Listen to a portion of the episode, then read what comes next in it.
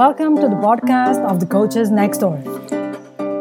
This is a podcast for self coaching, for getting more insights about yourself, others, and the world in mind, body, emotions, behavior, patterns, and results. Welcome. Welcome to the podcast, The Coaches Next Door.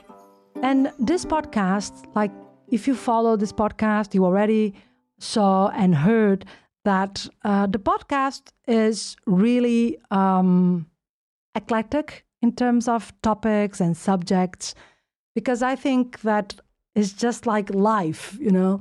Um, we have a lot of things going on in our lives, and that means that coaching can go for each one of these parts of our life.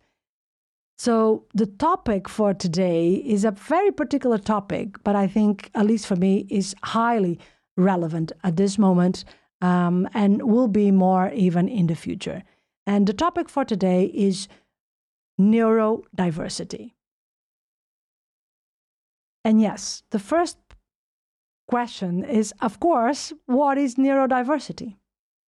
And if that is really a thing, if we have in any way uh, a brain or a neural system that is not different? Well, yes. Um, we have, we can say that some things that we can expect that the brain does. We have certain um, mm, patterns also in the way that the brain connects with the different hemispheres, the different parts of our brain, but also what um, each brain can do. So we have people that have this difference in what we can establish as a pattern. The thing is, some studies are showing that not in a long term, 40% of our population will be neurodiverse. Big speculation is that do we need to change the map for what is not a neurodiverse brain? Maybe in the future we need to go back to uh, define what is um, normal pattern for the brain and how that brain uh, works. But for now, we can establish already um, some processes that are not inside of this norm. So the thing is, we at this moment we have a lot of people talking about the most common stuff: autism, ADHD. So a lot of things that anxiety, um, and we are getting a lot of self-diagnosis. That's true. A lot of people they go around uh, listening to some podcasts. Um, and also some uh, people saying, okay, what is, um, I don't know, autism? How can you detect if someone is autist? And what I see is a lot of this being done upon the behavior. So, what people do. And I, I will say that that is a high risk because the behavior can be established but but a lot of different things. By the context by the of course our own way of our own uh, brain um, working but is a lot of ways that will make us to behave in a certain way. So the behavior comes across as a strategy. And when we are looking for a neurodiversity um, and neurodiverse um, person is I will always recommend a professional diagnosis. if you see yourself, okay, maybe I fit in this and that and that, go and do the tests. Go and check it. Why? Because, yes, most part of the times, people that got the diagnosis, they say, okay, now I know what it is. I don't find myself anymore uh, being a stranger to my neurodiversity. Or um, now I don't find myself just weird. Or um, then I can also explain or at least show to other people why I'm doing what I'm doing. Of course, I also say um, do the tests, get the diagnosis, and open the door of the surprise, the door that I don't know if this is the only thing that I can do, or this is uh, that that is this is the only thing that I am. Uh, so don't stay only in the diagnosis like, oh, this is me because yeah, I don't know, I'm I'm dyslexic, or oh, this is me because I'm just uh, in the spectrum of autism. Um, get yourself the possibility of opening the door of surprise. And then, of course, we we have adults, and a lot of adults are not diagnosed uh, for many different reasons. Um, but then we have also the children, um, and me being a mother of uh, a child in the spectrum of, of autism, I can tell you that the door of surprise is the best door to have.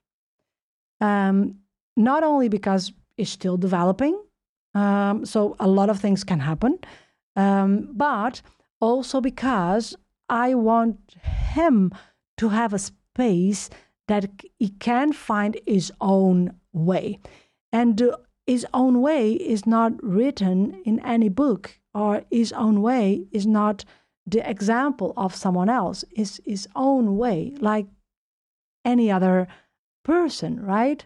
But of course, when we are uh, dealing with someone that is neurodiverse, then we need to amplify this, just like they amplify certain things. And myself, being myself dyslexic, I can tell you that I, I went through my life uh, without no one knowing it. So the first person that knew that I was dyslexic was my husband. And uh, he said to me one time, Why you hide it? Yeah, because why I need to tell? um, first, because, of course, with my age, um, was was not a thing uh, before, um, but also when I found my strategies, uh, strategies to deal with my dyslexic, uh, dyslexia. Um, I, I, I was okay with that. I knew, okay, this is something that I, I probably will not be able to do as other people do. So I'm okay with that. I can find other strategies, and mm, sometimes people like, oh, that is that is strange. Um, but the first person to know that I was dyslexic was my husband. And at that time, I was 30 years old. so it was the first time that I said, I'm dyslexic. So my, uh, that time, my um, right and left was, I could not distinguish. Um, I, I had some, of course, some words and letters. Until today, please don't ask me to um, break words and um, to uh, tell the letters in a word because it's very complex for me. Um, and also, then after um, I realized that also the way that I do things, the way that I think, uh, the way that I establish uh, priorities is also very different. Um, and but then is like, okay, how can I use this as a power? Um, and yeah, I can use that as a power, as a, a, a new perspective to the world. So, when we are talking about neurodiversity, we also need to understand that most part of the times we will not see that So it's not a thing that you will see in the face of someone or that you can automatically say, oh, this person is uh, neurodiverse. So the first thing I, I believe is the, the, the stigma and what happens if I say it. Will people um, put the standards lower for me? That is something, for instance, that I, I, don't like. Like, don't, don't lower uh, don't put the standard lower just because I'm dyslexic. Um, I don't want that. I, I, want the standard to stay at the same level, uh, but I want to see if I can I can reach it, um, and I will find strategies to do so. Okay, um, and if I I need help, I will ask for help. Um, so that's that's the thing is that the stigma doesn't come only uh, by people saying bad things to you, or doesn't come only by when people are, I don't know, um, not doing something with you because of your uh, neurodiverse, um, uh, but they lower everything. So they are they lower also the expectations that they have about you, and that doesn't feel good doesn't feel right because I'm okay with being the one saying, Yeah, I cannot do this. But I, will, I prefer to be the one saying, I cannot do this this way, um, than someone saying to me, Oh, I will take this from you because maybe you cannot do it. Do you see the difference? Can you hear the difference on this? Like, I think we need to create a, a space that the person feels comfortable enough to say, I'm not able to do this like this. Can I find a way, or can you help me to find a new way to do it? Then something be taken away from us with the idea that we cannot maybe do it. And this, for instance, in organizations is very important because you we we sometimes don't know because maybe we never did it. So we are the, the first ones to get that challenge. So, and again, is is for us, or at least I, I speak with my, for myself, for me it's a challenge to find out if I can find a new way of doing with the same quality um, inside of my neurodiverse brain. So that for me is a challenge, it's not an obstacle gets me enthusiastic to see if I can overcome that challenge. Um, much more, um, I feel disrespected even if someone takes something from me to make my uh, my life easier. Um, I find it disrespectful. I'm not saying that everyone is going to feel the same way, but I feel like, yeah, why? Why are you doing that? Um, why are you taking something from me that I don't know even if I can do it or not? Um, another thing is when sometimes people, um, and this happens a lot, is when people use my uh, dyslexia um, to try to sell stuff to me. Don't do that. Like, just don't do that. Um, the other day, I, I wrote a post in LinkedIn, and I have uh, editor. Um, um, so the process is I write something, I send to him, and then he sends back, and I publish. But, like you can imagine, I sometimes don't want to do that. I don't want to fake. Um, sometimes I say, I say, okay, most part of the times my posts it's like, okay, I want to say this, I will do it. And of course, I have some tools. These days, it's pretty easy. We have some tools around us in my phone and in my computer that can go to my text and correct. Um, but the other day, I wrote a post, I put a post, and someone said, sent me a message and said, Yeah, I see uh, some things in your post and some mistakes, and I'm willing to correct your post uh, for a small amount of money. I like, I'm dyslexic. I'm not silly. So I know that, that I do mistakes. Um, so don't use that to save me. And of course, I need to pay you something for that. So don't come, don't use my uh, dyslexia as a motive for you to come and wanting to save me. Uh, I don't need that. Uh, I know what where to go if I want to be safe and I want to put a post without mistakes, proper English, British English, that is one the one that I like. I know how to do that. But I don't want to. and that is a big difference, right? And uh, I, I, don't want to. I, I, I, I, um, I stopped the idea that I need to pretend that I don't have it. Okay. Um, and I think, yeah, I, I'm, I'm still pretty okay. You know, I, I finished my studies um, without any trouble. I um I, I'm a CEO of my company. I, I'm doing this podcast. I don't have any problem on uh, speaking with you. So I, I think I'm doing pretty okay. So one of the things that I don't need is pity. I, I don't need someone saying, oh, poor. That is a problem, right?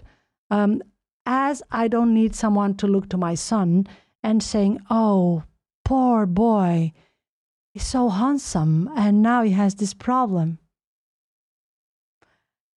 Oh, please don't do that. We don't need that.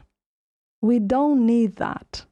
Um, and so damage can be done when you do this kind of things and when people say this kind of things.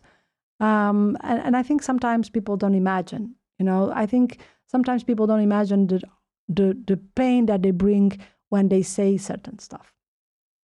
The only, the, the, the thing is that honestly, we need space space to to be to to to be challenged to to find our own way we need respect. Respect that yes don't rush me. Don't you know just just let me tell you that i need time and just respect that.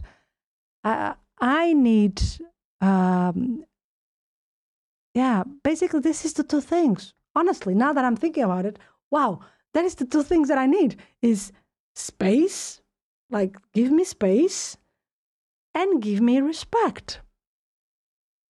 It's not even difficult. Um, of course, with my son, I, I, I also, I myself want, I want to see him. I want to see, okay, what this is for you. I want to observe them, observe him, and seeing, okay, what, what, what this is for you. I want to know him. Um, but for me, I don't need that anymore. I don't know if that for him will be different in the future as well with age, but I don't need people to see me and and and to know me in that sense. Of course, I will. I always say I reply to questions. So if you ask me, oh, how do how is living with dyslexia all about? I, I will reply to that question. Um, but I don't I don't have anymore the feeling of oh I need to be seen. I need to be um, people need to know me to to get a better sense what I can do or not. I, I don't need that anymore.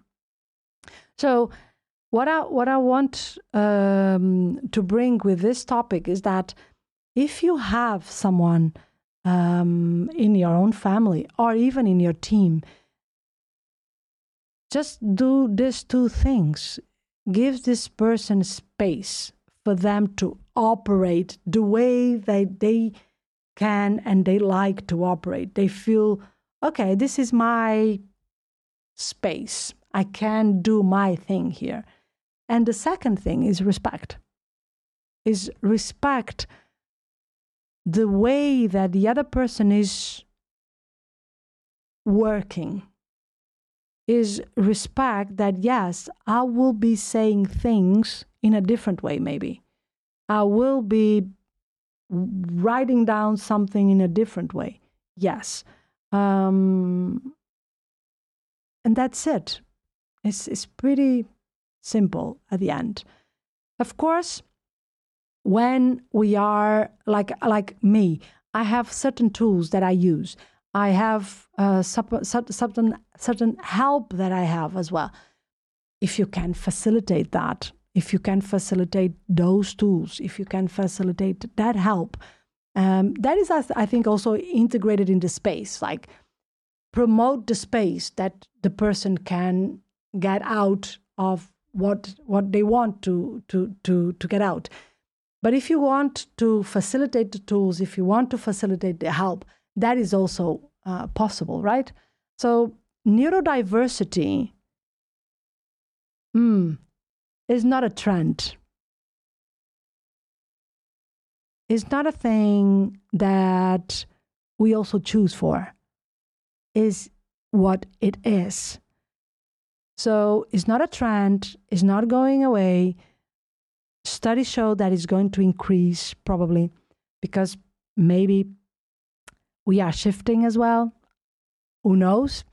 Um, and we need to start talking about this not as a trend, not as self diagnosis things that, oh, if I do this, oh, yeah. And also, not you not don't use the words randomly. Don't go around saying that everyone is autistic if they do this or everyone is dyslexic if they do that. Don't go around saying uh, that the, everyone that does this is neurodiverse. Don't don't put things uh, and don't use the words uh, in a random way. I think we need to talk this in a serious way. Um, so it's not, it's not a thing that I can diagnose. It's not a thing that I don't know someone in the street just because they have it they can diagnose you. So let's keep the conversation serious. Let's keep the conversation as should. Okay, because um, the the the um, sometimes the the thing is that we put things we start talking about it and everyone now has anxiety. No. No. Not everyone is suffers of anxiety. Um, just because they worry or they have panic attacks okay? Um, so let's keep the conversation serious. Um, and i think this is very important uh, because um, we can also give wrong information with the idea that now let's talk about it. Let's open the door and let's talk about it. Yes, let's talk about it, but let's talk about it in a serious way. Is uh, sometimes I see people, yeah, we all have a little bit of autism. No, you don't. Uh, or, oh yeah, every one of us has a little bit of ADHD. Uh, no, you don't. Okay.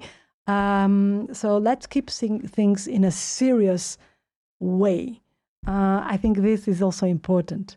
Um, so if I can give you again two things that is super easy to do give space and respect.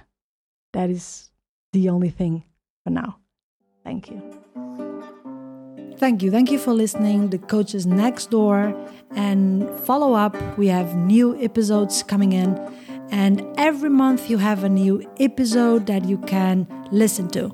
And remember, you can always share these episodes with someone that you think that could be a benefit or could feel a benefit from these episodes. And we will really like to receive also your comments and your questions.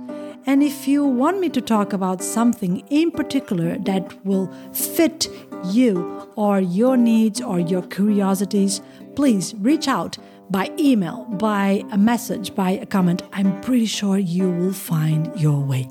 Thank you so much, and we hear each other. Take care.